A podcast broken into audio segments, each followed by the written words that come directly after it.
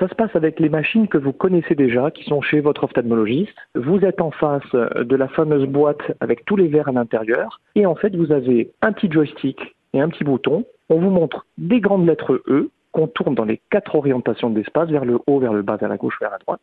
On vous demande l'orientation de cette lettre. Vous répondez avec le joystick. Lorsque vous ne trouvez pas la bonne réponse, c'est calculé comme un faux. Vous appuyez sur le bouton lorsque vous ne voyez pas correctement.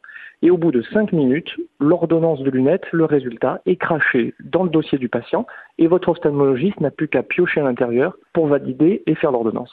Il faut toujours se rendre chez un ophtalmo ou ça peut se passer dans d'autres endroits, des endroits un peu reculés, on pense notamment à des déserts médicaux. Comment ça fonctionne? Ça peut se faire dans un endroit où il n'y a pas forcément un ophtalmologiste. Il faut que ce soit quand même un centre de santé ou un cabinet en zone rurale. Ça n'a pas de problème. On n'a pas besoin d'avoir l'ophtalmologiste sur place. Mais vous avez besoin que ce soit une zone de santé avec un personnel qui va vous accueillir. La machine est une machine détenue par un ophtalmologiste ou détenue par le centre de santé. C'est une matériel médical.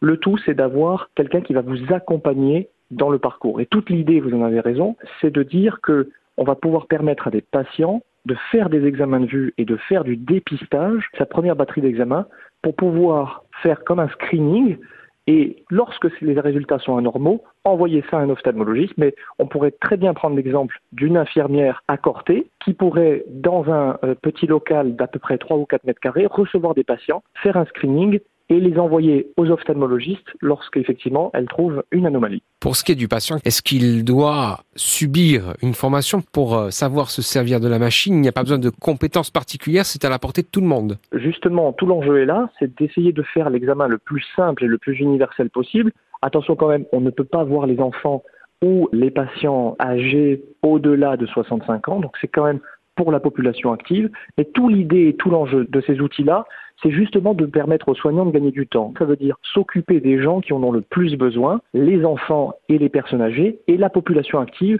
lui permettre de créer un outil qui va nous faire gagner du temps pour justement libérer les soignants et leur permettre de faire un focus sur les malades qui ont vraiment besoin de nous. Donc 16-65 ans, c'est vraiment le cœur de cible de ce produit.